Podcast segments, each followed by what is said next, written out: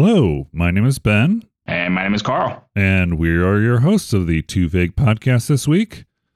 Carl, how are you doing this fine afternoon? For me, it's morning. For you, it's afternoon. it's all right. I'm hanging in there. How about yourself? Likewise, I've got painters over, so there's a lot of noise here in the quote unquote studio, but making the most of it. Carl works for, well, actually, why don't you go ahead and introduce yourself to the listeners and tell them a little bit about what you do?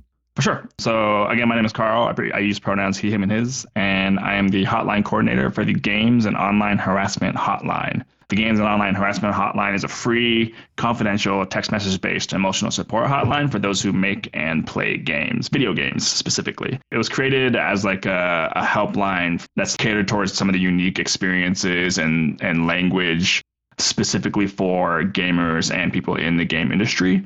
Um, and so we've trained our people who receive text messages to be attuned to like Discord or Twitch so that people who text in don't have to spend a whole lot of time explaining themselves around that. And we've found a lane I think that's been like necessary, um, which has been really cool. And currently we're running in the United States from 3 to 7 Pacific time. But our website has a ton of resources regardless of where you're from. And to access the hotline, text the word support to 23368. You can also save the number by texting info to the same spot. That's kind of what I help coordinate and make sure that it runs day to day. Nice. And yeah, when I was doing my research for the show, it also says that you are part of the the company of Feminist Frequency. Is that I would call Feminist Frequency the parent profit. okay? the parent company that supports the games hotline.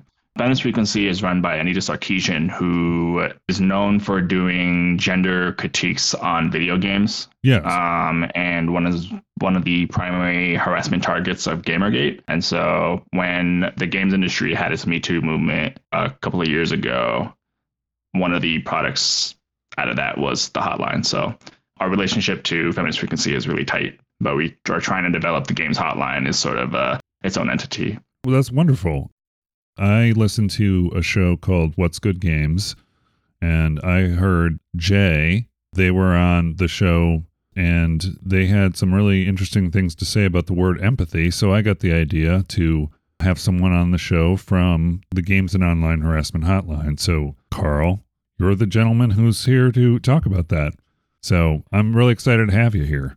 Me too. I think what's actually super important, and I, I'm assuming you identify as a man, but I do think like it's significant to have two men talk specifically about empathy. And so I'm really excited to see where the conversation takes Oh, us. Oh, yeah, definitely. Let us get into the word empathy. We'll start with a definition according to Oxford Languages, but I think that Webster has a much better definition and a explanation of the differences between empathy and sympathy. So let's just start out with empathy, which is a noun, which is the ability to understand and share the feelings of another. Developed in the early 20th century, oddly enough, from the Greek empathia, M using in and pathos meaning feelings.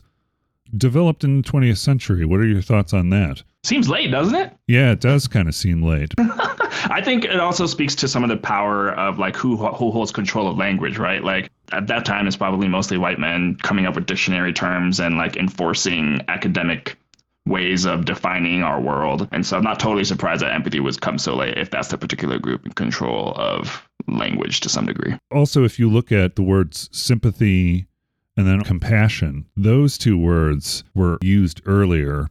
So, sympathy, the noun, late 16th century is when sympathy was used. I guess one can imagine that that was the word that was used prior instead of empathy, which is kind of odd. But then also compassion, I believe that was also an 18th century word the differences between empathy, sympathy, compassion. Sympathy, according to Webster, I usually like Oxford languages, but Oxford languages, when it comes to the word, has a confusing definition. There is a part of it where there is a ability to share feelings associated with sympathy, but that's not what we commonly think of. What are your thoughts on the differences between sympathy and empathy? I think empathy is harder in the sense of like you need to uh, clichély say like walk a mile in someone else's shoes to get it or understand it better. Whereas sympathy, you can kind of pat them on the back from afar and be like what you're going through sucks. I do have a sort of a personal story behind that. I I myself have struggled with panic and anxiety disorder and depression for most of my life and my father had known this. He was living in Arizona at the time, but he'd never seen any of the attacks or anything that happened to me. And then one time I decided to take myself off my medications because I felt fine, right? Which is never a good idea. I hit rock bottom and he came to the hospital and he saw me in the state that I was in. After that, I got back on the medications and I started getting better. And we started talking a lot more about what was going on. And he said to me that he wished he could empathize with the situation, but he didn't quite understand what was going on because he'd never been through something like that before. So he would be there. He said he could sympathize and be there for me, but he couldn't understand what I was going through. So he was having a hard time of the empathy part. I think he meant it like he wished he knew how I felt, but he just couldn't it didn't compute to him. He didn't quite understand because he'd never been through anything like that before. What do you think about that kind of statement? I think that's fair. Like it's better than nothing, in my opinion. To me, like empathy takes a degree of trying and a degree of having access to your emotions. And based on like father's generation, I just don't know how easily accessible emotions might be for a man of that generation. And so, like, no, the idea of sympathy, I wish I could connect to me is like pretty good. Like, I that's asking for a lot already to some degree. So, like, I, I, I, empathy to me feels like it's easier if you've experienced it, but it's not impossible to empathize with someone else's pain. Like everyone, I would assume, has experienced some degree of pain, and we can, or happiness for that matter, and we can we can connect with that. And so it does take work sometimes because there are we can't always be aware of uh, someone's situation, or I mean, we can't. I mean, empathy empathy can sometimes be something where you have to sort of imagine. There's a component that is, if I was in this situation, how would I feel? but it does have to do with the feelings associated with whatever the situation is. And you are correct. The not being as in touch with feelings for a man of his generation was definitely in place. Not unusual. No, not unusual. Not only for him, but my family. that's, a little aside there. But yeah, it was, I, I just thought it, it made me feel supported at the time. I mean, just that he was trying. So, you know, there, there was kind of that. Good. Even though he said he wasn't being empathetic, I, I felt the opposite because of the, you know, him trying to. So even though he said he couldn't, I thought his actions spoke louder than the words in that case. He was indeed empathizing whether he realized it or not. Yeah, and I think that kind of honesty and that kind of boundary really helps us anyway. So like the point the point is that you felt supported and I think that's really really powerful. And I think a lot of the folks that call you guys for support call I, I keep on making that mistake. This is a text-based service, right? It is. Um, and it's calls, purely... texts, all the same. Well, we're not huge into semantics, you know. I mean, we're here to support people in any way that we can. Well, I mean, as far as phone calls, there's a different sort of true. Y- yeah, it's it, it is a little bit different, and but I guess the audience that you are connecting with is a tech savvy audience that is more comfortable in that space as far as communication. And I guess if there is a need for other things, such as talking to someone in a capacity that is more like a therapist or therapy type of stuff, those are the kind of resources that you provide or direct people to if, if that's necessary. Is that correct? That's true. Again, because of some of the unique parlance in like game industry and game culture, we do have a list of therapists who are familiar with that that we can refer to. Oh, okay. Because um, we're not we're not aligned. We're not for therapy. We're not a like we're not licensed therapists. Right. And so it's just emotional support and there are ways to train on that. We also have a list of therapist networks who are people of color, who are women, who are like disabled, who are queer, LGBTQ. So like um, we try our best to accommodate based on some of the identities because like we kind of talked about earlier, sometimes it helps to go to see someone who is at least slightly familiar with your own experiences, right. and it makes it kind of easier to uh, open up uh, because you feel like there's a shared understanding. Right. Like when I was in when I was an undergrad, I knew I needed therapy, but there was no way in hell I was going to see anyone other than someone who was Asian American. Okay. Um, as someone who identifies as Asian American myself, growing up more like kind of bullshit. Like there are, there are good therapists and bad therapists, Right. um, but we know that sometimes to get people into therapy, it requires some level of connection to to make sure that some of the empathy is already built in, um, even if that's kind of a broad assumption. I don't know if this is generational also. This, this is kind of maybe it's a, a part of my generation is is someone who is generation X.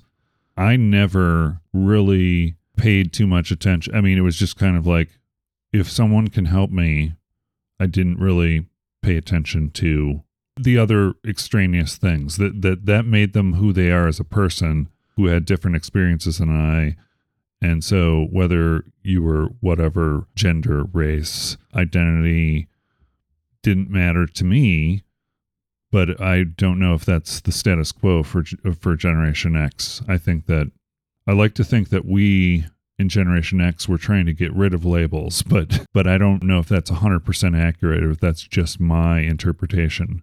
Labels were bad for my generation. At least that's what I felt. But it's now we're living in a culture where I think that labels are being used more frequently, and that's a good thing. But someone as Generation X, I sometimes have a hard time understanding why we why we need labels and that's an excellent you know it's it's it's a form of connection right? It's a form of identity and feeling more comfortable with talking to someone who has the same identity as yourself. My thoughts are i don't want that to separate us. Yes, i i'm sorry did i get a we can talk little about labels. Like I, there's got to be a balance. Like I do think labels for connections is really good, uh, and then there's other labeling that's done onto folks from positions of power that aren't good, right? So like Right. the stigma of being poor or the stigma of being a black person.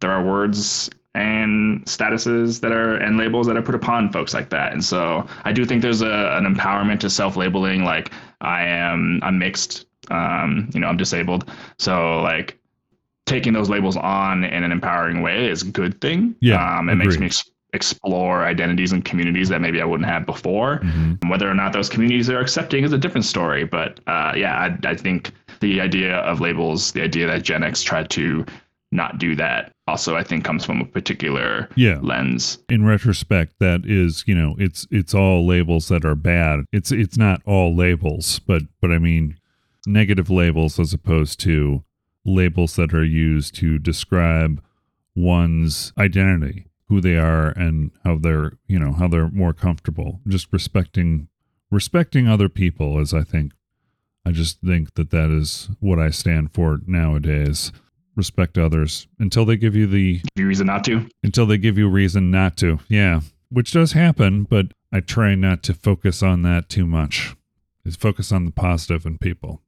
Going into the difference really quick between empathy and sympathy and compassion. Let me just say, I think Webster split this up really well, where they defined it as levels. Sympathy is a feeling of sincere concern for someone who's experiencing something difficult or painful.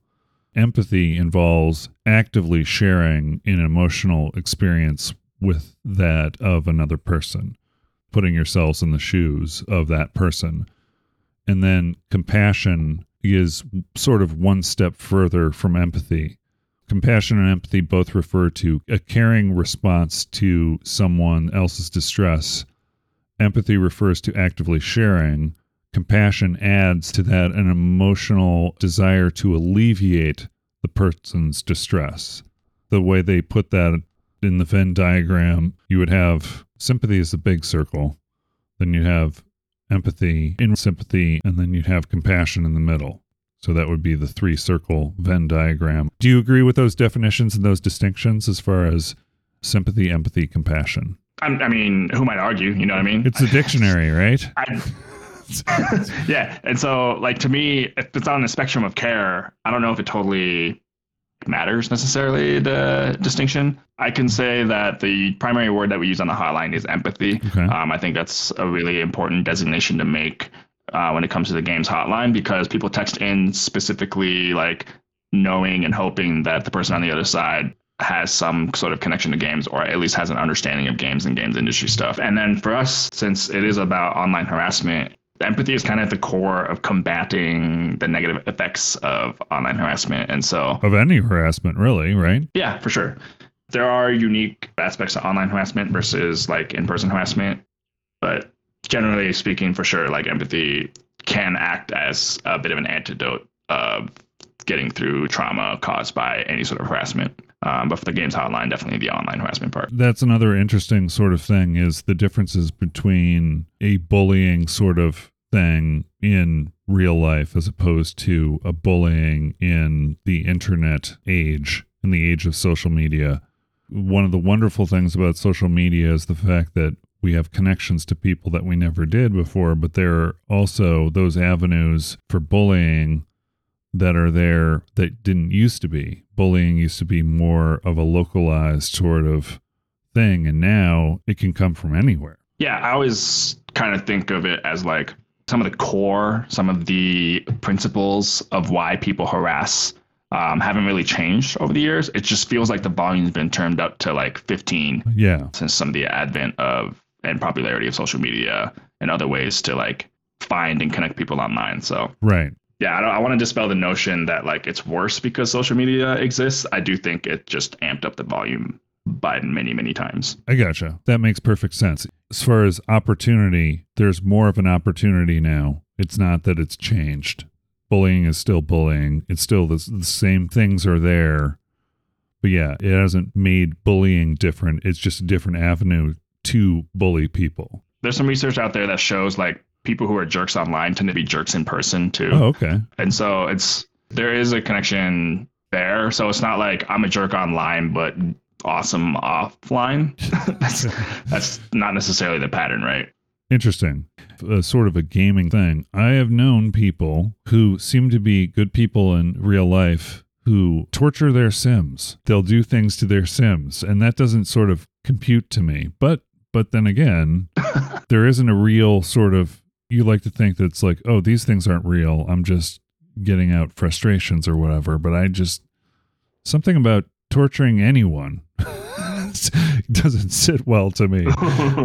yeah, I don't know what that is, but I do think games in general just offers so many like positives and benefits. I do think having an outlet to, I guess, torture Sims when you like are a good it seems like a good person like off the sims i do think like outlets like that are actually kind of beneficial to be able to maybe process stuff um, either consciously or subconsciously mm. In a way that boosts self-esteem or like helps us function around people offline. Right. I do think there's elements to games that go underappreciated and maybe under researched on how people process emotions through some of the immersion that games provide some of the escapism escapism that games provide. So i just don't want to leave here thinking like, oh, this person's a secret sociopathic murderer. Like, uh, there's just some things that you got to do to process, and I think that's okay. Right. Spoken like someone who's done that before. I'm just kidding. I do like. I was thinking when you said that, like,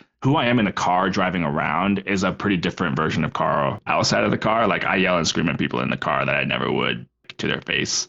And so when I think about games, there's a bit of a bubble there too of, I guess, protection from the outside world that might lend to some like higher expressions, more heightened expressions of emotion. And that kind of stuff doesn't necessarily lead to harassment, but I do think understanding why games tend to bring out some raw emotional processing, outbursts of anger, maybe particularly for men and maybe exclusively to and it's not exclusive to men, but like particularly for men, I think is something worth looking into and thinking about when it comes to uh, empathy. Yeah. When you were saying that, I mean, if there is research that says that people who are jerks in games, the difference, I think, is the interaction with bullying is with another person as opposed to a simulated thing right? So there's the distinction there where we're talking about you're treating others with disrespect as opposed to you're treating a simulation.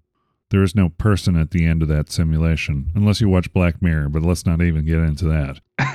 when you're talking being a jerk, we're talking being a jerk to another person, whether that person is on the end of a uh, the telephone or on the end of a, a letter or on the end of a chat in a game. Are there statistics that you know of about types of games and whether cooperative games foster more empathy than something like like a death match or something like Fortnite or I mean are there are there statistics out there that break down types of games and the way that they can support and how they uh, impact people connecting? Not to my knowledge. No. My gut says that oh, harassment is a very relational thing. We found out on the hotline. Like, yes, there are one-offs. Like, let's say you queue up in a cooperative game like Apex Legends or in squad mode in Fortnite. There are one-off harassment of like random teammates using homophobic slurs or racial slurs or anti-Semitic language, mm-hmm. either directed or not directed at certain people. Right. That exists for sure. A lot of texters into the hotline talk more relationally, like these are my friends that are doing this. I'm in this Discord server, this guild about this game, and I mod it, and there are people in there that are like harassing. So the relationship aspect of harassment, I think, is somewhat misunder or it's somewhat misunderstood in my opinion. Like I Okay. like it's not necessarily strangers all the time. People sometimes just want their friends to stop using the B word, for example. Right. Um, even though that's a little bit more normalized, unfortunately.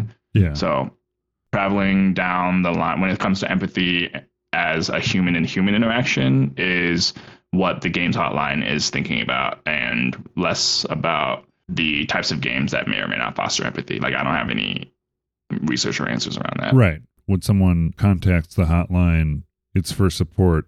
So whether or not it's one type of game or another, it's really immaterial. They're they're talking to you. It may have to do with the game. It may have to do with something personal. I mean, you know, I'm sure that there are people who are more comfortable talking to gamers about things than they would someone who didn't understand games. Whether or not their their issue has to deal with specifically harassment in a game. You guys, I'm sure you folks get calls about all sorts of different things that don't directly relate to in-game harassment. Is that is that you have a sort of or is it mostly in-game harassment sort of stuff that you deal with? A little both. So some of the stuff that we deal with, it's some sort of variation of online or in-game harassment. And so online harassment includes stuff like blackmail or doxing or like repetitive phone calls or DMs that are like work related, for example. Mhm. We would consider that online harassment to some degree uh, versus in game harassment, right? Which is like experiencing something in the game. So for us, some of the online harassment support, people asking for support around online harassment isn't necessarily tied to games all the time, but a lot of them are.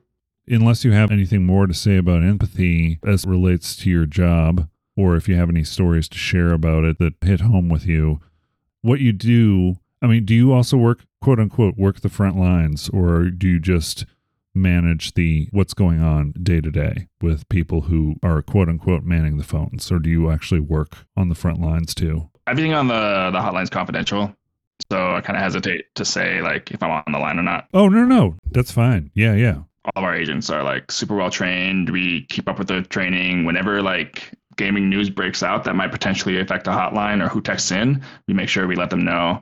When Roe v. Wade was turned over, we got a couple of texts that directly referenced that, saying oh, like, oh wow. this normally wouldn't bother me, but with all this stuff going on in the world, like I felt like I needed a little extra support, and so we try to keep the agents in tune with recent trends on the hotline and make sure that they can perform the best that they can to support people who text in. You know what? I didn't even think about that. But yeah, the world events and things of that nature impacting the way someone feels about whether or not they need support. That definitely does make sense. And it makes sense that you would do that. That's cool that that is incorporated into the hotline is be aware of these different events. And then in terms of empathy and the hotline, like I think one of the more important things to think about is like harassment as a cultural, more pervasive aspect of not just online environments, but the gaming environment. And so Mhm. both in the game industry and people who play, like I think the or I should say I should say the people who play, the gender line is starting to get to even, I guess. It seems like the number of women and the number of men and the number of queer and trans folks is starting to like catch up to each other, right? So people who play games isn't overwhelmingly men anymore. hmm The game industry, however, tends to be a little As bit a whole. yeah, it tends to be a little bit more male, a little bit more white, and a little bit more able-bodied and hetero than other industries. And so when we think about the culture of games industry, of gaming, we really kind of think about it as like pervasive harassment. So what's the air that we breathe? And so people who identify as people of color, especially black folks, or people who identify as women or trans, tend to just kind of have this pervasive harassment geared towards them just for existing. Right. It doesn't. There's not a whole lot of really good at the game, so you don't face harassment. No matter how good you are, you're, you're you've probably already experienced some degree of harassment just because you're a woman, just because you're trans, just because you're a person of color. Mhm. And so some of our support really stems from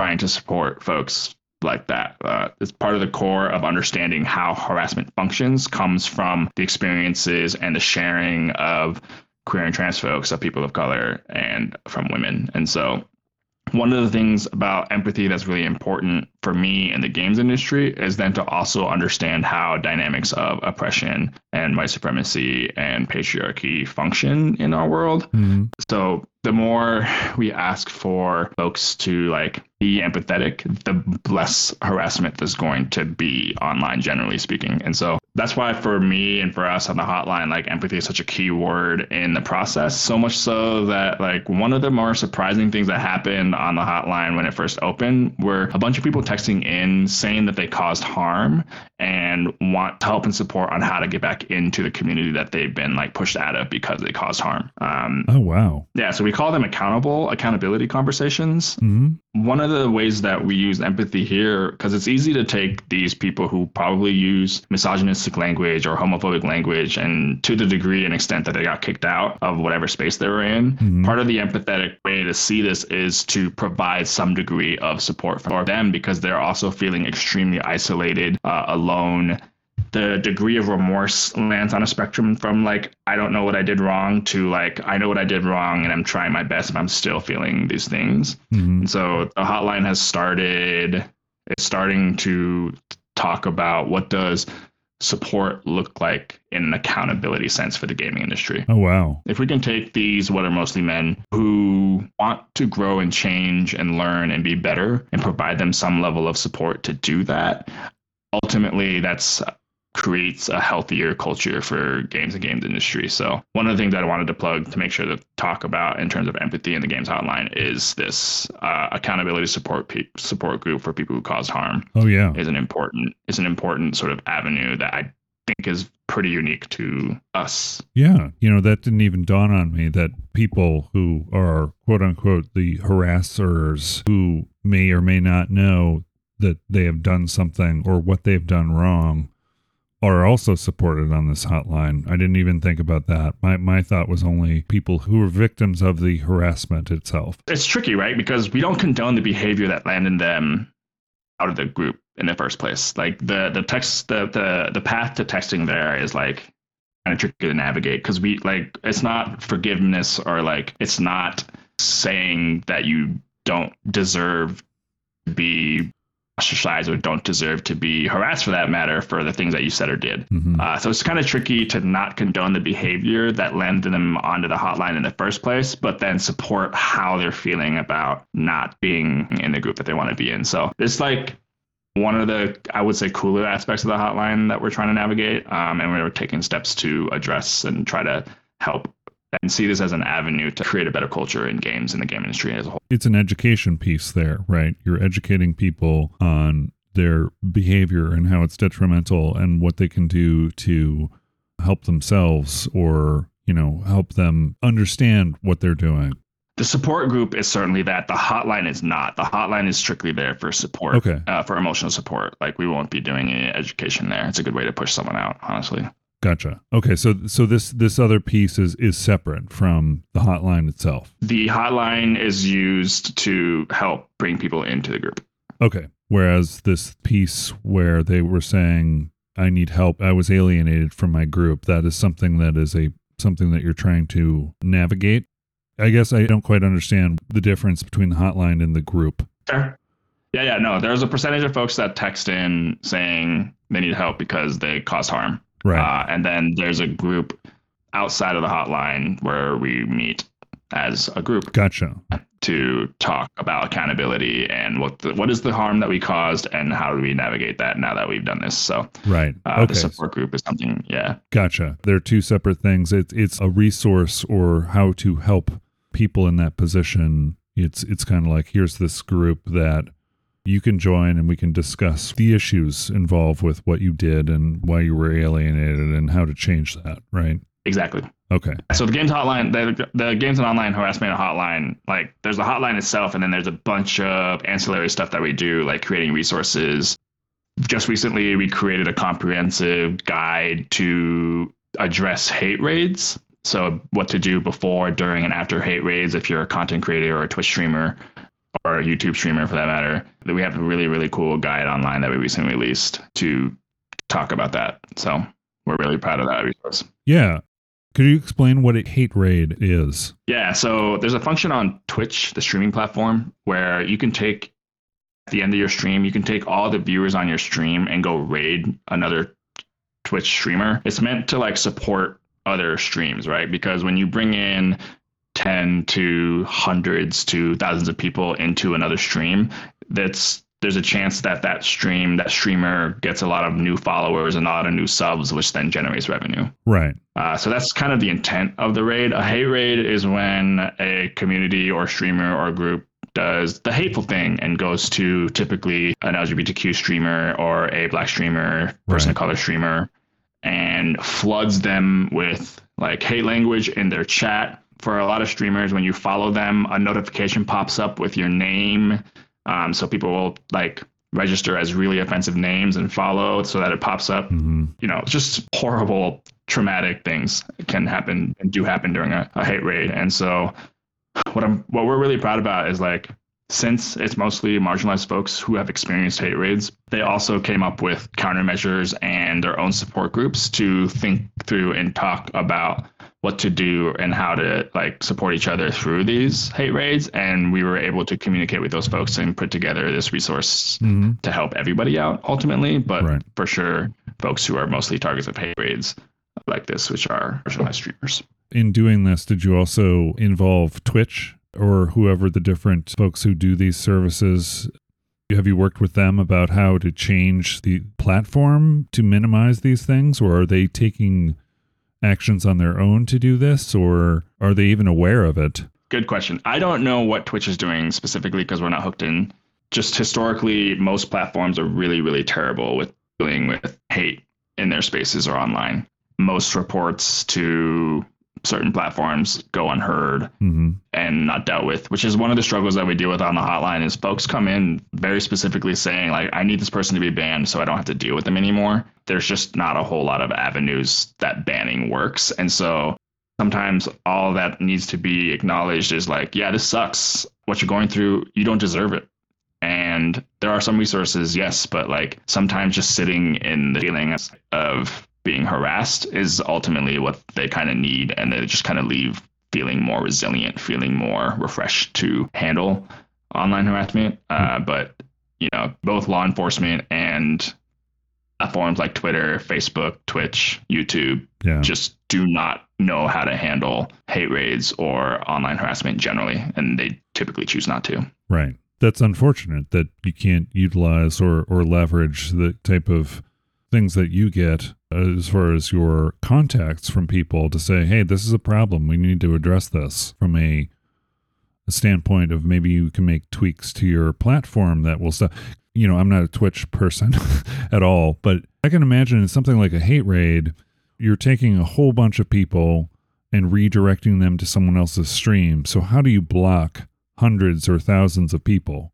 There's there's no real way that you can do that, right? Because you're just That's true. you're giving all of your people who are following you over to another stream. Does that person get a notification of all these people coming over, or is it, do we know that kind of granularity about how this raid sort of thing works?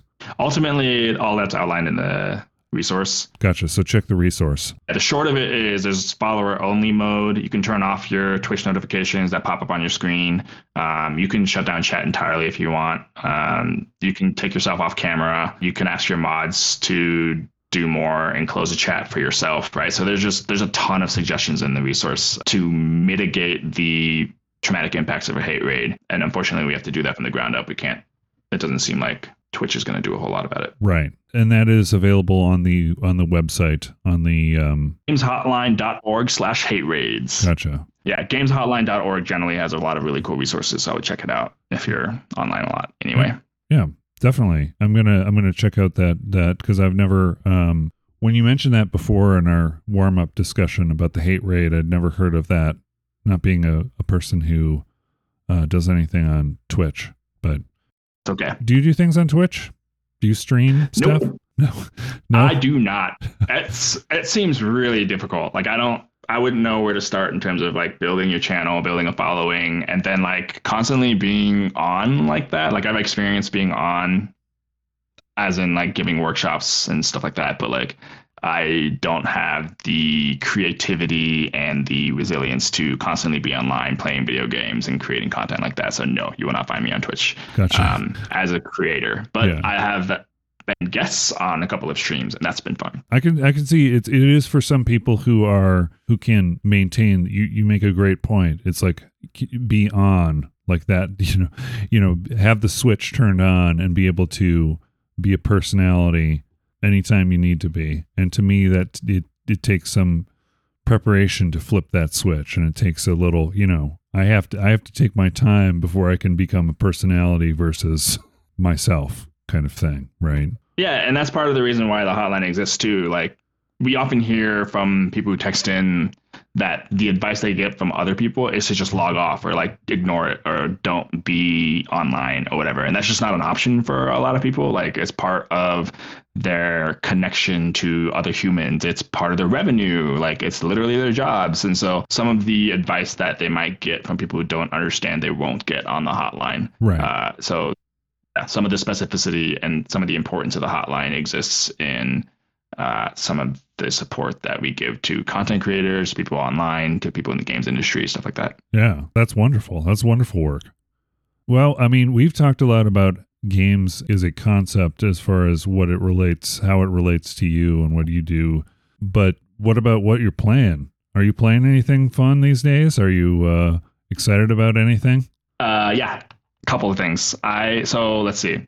I started playing Overwatch when it first came out with my brother, and Okay. then we went over. To, we switched over to Apex when it came out. So I've been playing Apex since season zero, and then Overwatch two recently came out, and it's been like super awesome to play uh, that again. Yeah. I've also been like super into Grounded recently. Okay. Um, what is grounded? Grounded is I don't know how to explain. You you get shrunk basically as a kid, and you have to live in the lawn and survive the lawn and try to figure out how to grow again. Okay. Um, it's yeah. So it has like several arachnophobia warnings before you start playing because these spiders are like bigger than you are and look mm, realish. And so, but it's like you have to chop down grass to build a house, and you have to find aphids and weevils to cook and eat. And it's just, I just, it's just fun. It's a great survival game in my opinion, which you can play with other people. Honey, I Shrunk the Kids kind of thing, where you're shrunk down to that size. Yeah. Yes. But nefarious backstory. Do you actually grow, or is it just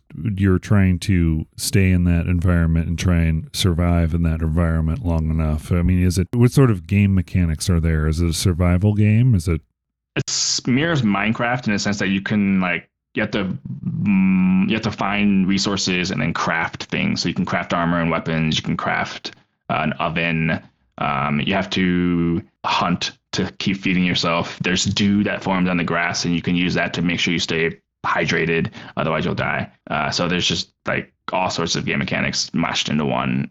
The concept is like there's already someone who has been shrunk as like a science experiment and they left clues on how to get bigger and you're supposed to find this scientist and get bigger eventually so gotcha? i haven't reached the end game yet so i can't spoil it but i'm trying to figure it out i'm sure there's a way to just play the game forever but right now it's i'm like i feel like i'm halfway through so i'm, ex- I'm it's been it's been it's been immersive for me yeah it's been a lot of fun And you play with people? i wish nobody wants to play with me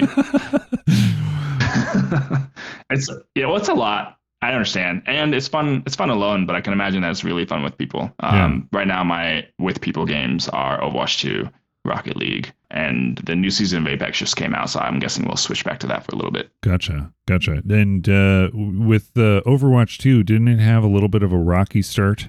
From what I've heard, it was. I would say most. It's not unusual, right? Uh, the Overwatch community is super interesting too because the game's been out for so long and Overwatch 2 has been promised for so long. Mhm. I think they're extra sensitive to stuff that doesn't go their way. Right. Entitlement is such a huge aspect to harassment, in my opinion, or why you feel like it's okay to harass other people. I think that people who played Overwatch forever with like almost no content updates, and then su- and then this like promise for a new game for almost a year, I think. Um, so I think they feel entitled to a better release, which you know makes sense to some degree. But the way that they express their entitlement is harassment. Yeah.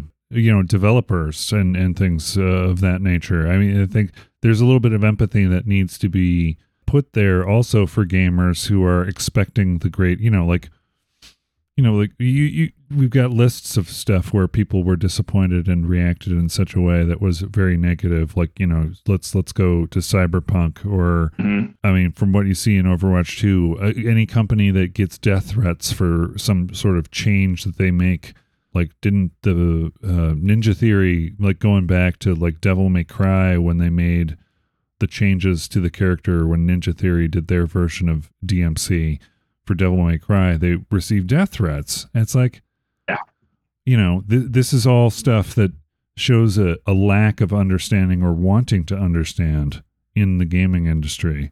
In an industry like that where we have people who do that, that seems like the the hotline is just a I mean, you know, oh boy. I mean, how how can how can we change the the culture of gaming as a whole? Like how people how gamers react to situations. Yeah, I always say the games and games industry is just a, another sort of microcosm of our society as a whole, right? Just like I think sports or professional sports, you can get into a lot of conversations about race and gender in professional sports, uh, Mhm. but it's a microcosm of the way society functions. And so, the solution to like shifting game culture for me is just uh, the word of the day is empathy, empathy, just empathy all around. Like Yeah. people who are mad that a game is released poorly or late should have empathy about game industry folks and game industry folks should have empathy for gamers because like they really care Oh yeah. uh, there's not a whole lot of things in the world that these gamers care about other than these games and so to express like i'm not saying i'm not justifying death threats or or rape threats like that's not what i'm saying I, like there's has to be a modicum of care about the game in there right. to react in anger Mhm. um, and if I mean, I definitely don't condone the reaction, but the empathetic path to this is like it's it's cool that people really care about this thing um, to this degree, right. even if like the only way they know how to react is through death threats and rape threats is like super problematic. But again, I think a reflection of our society generally. So Yeah.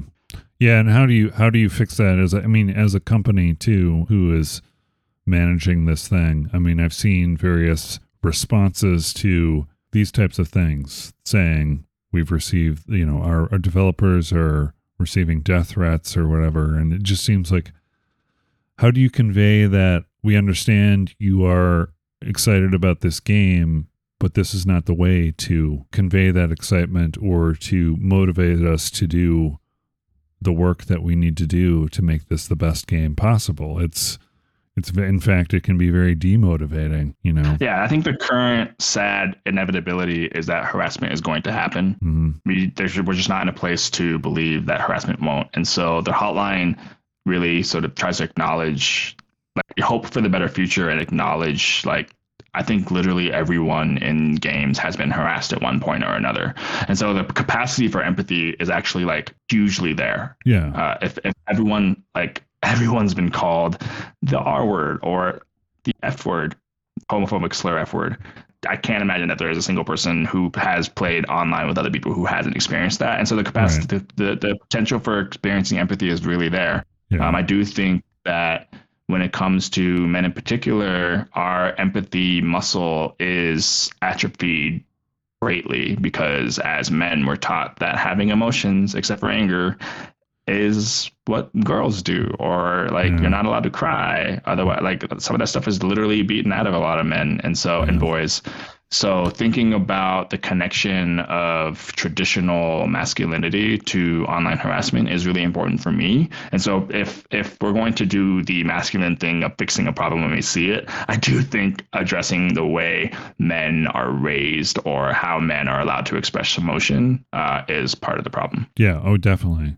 I- I, feel very thankful that I was raised in the way that I was because I don't feel that I struggle as much with that kind of thing. But yeah, it, it does. It is. It is a problem. Um, that kind of how how we are teach how we are taught how we are taught to handle things based on just our sex and it it is it is a bigger problem it's it's not something that we can fix overnight it's we've got to do it a, little piece at a time but you are enjoying overwatch 2 is what you're saying I am enjoying playing with friends. gotcha Game the game is the vehicle for that. okay okay it's so it's it's got some some growing pains some balancing things you're you're just enjoying it with with folks five v five, and I have two to three friends I consistently play with. So, and then like the other team, there's five of them over there, hmm. and there's a chat function, and I've already seen a bunch of chats, or I get like DM through Xbox Messenger. Uh, what a trash player I am, and so you know, it's just like yeah community. The game itself is fun. I would say if everyone else was a bot, or if everyone else just didn't talk, I would say it's a lot of fun. Right. Um, it's fun playing games with friends. Like that's what I think draws a lot of people to games anyway is like the community aspect of it, the feeling of connection, the highs of winning and the lows of losing. yeah Um, all of that adds up to an experience that we don't want to let go of, uh, and that's part of the the mantra of the game's hotline is like acknowledge how it exists today and and envision a, brighter future by one providing support on the back end of harassment, but Mhm. two doing the work to try to prevent harassment in the first place. Yeah. Yeah. That's that's all I mean you know, more power to you guys. I mean, that's that's amazing what what you folks are doing over there. I am It is, it is tough work, but uh, there's definitely a part, a piece in the back of my brain that's having a lot of fun. Oh yeah. Are there avenues for people to volunteer over there? Are most of the folks who do the support of your text volunteers? So currently, we work through a call center that provides some of the agents for us. Okay. Right now, our focus. So we just turned two years old in August. Our focus in year three is to continue to move towards more of an independent call center type of model, where we sort of do our own support of our agents. Okay. Um, and then hopefully we grow enough to the point where we will, we will need volunteers who we can train to help staff the hotline um, as the engagement kicks up. So we had close to 300 text messages last year. okay. Uh, volunteering and helping us out is on your mind. Um, one, donate, please. Uh, we always love and appreciate donations to help support the hotline and the stuff that we do Mhm. to spread the word. The more people who know about the resource, the more healing we can do generally, uh, the more we can understand harassment better. And three, there is a form you can fill out to help volunteer or help us with whatever skills that you might bring to the table if you go to gameshotline.org. You'll find a place to fill out a form to send us. That's wonderful. Well, thank you so much, Carl, for being on the show with me today. I really appreciate it. My pleasure. If you want to show your support, go ahead and go to Gameshotline.org. gameshotline.org. Perfect. And on that note, thank you for joining us on the Too Vague podcast. My name is Ben, And my name is Carl. and we've been your hosts. Have a wonderful night. Deuces. Bye.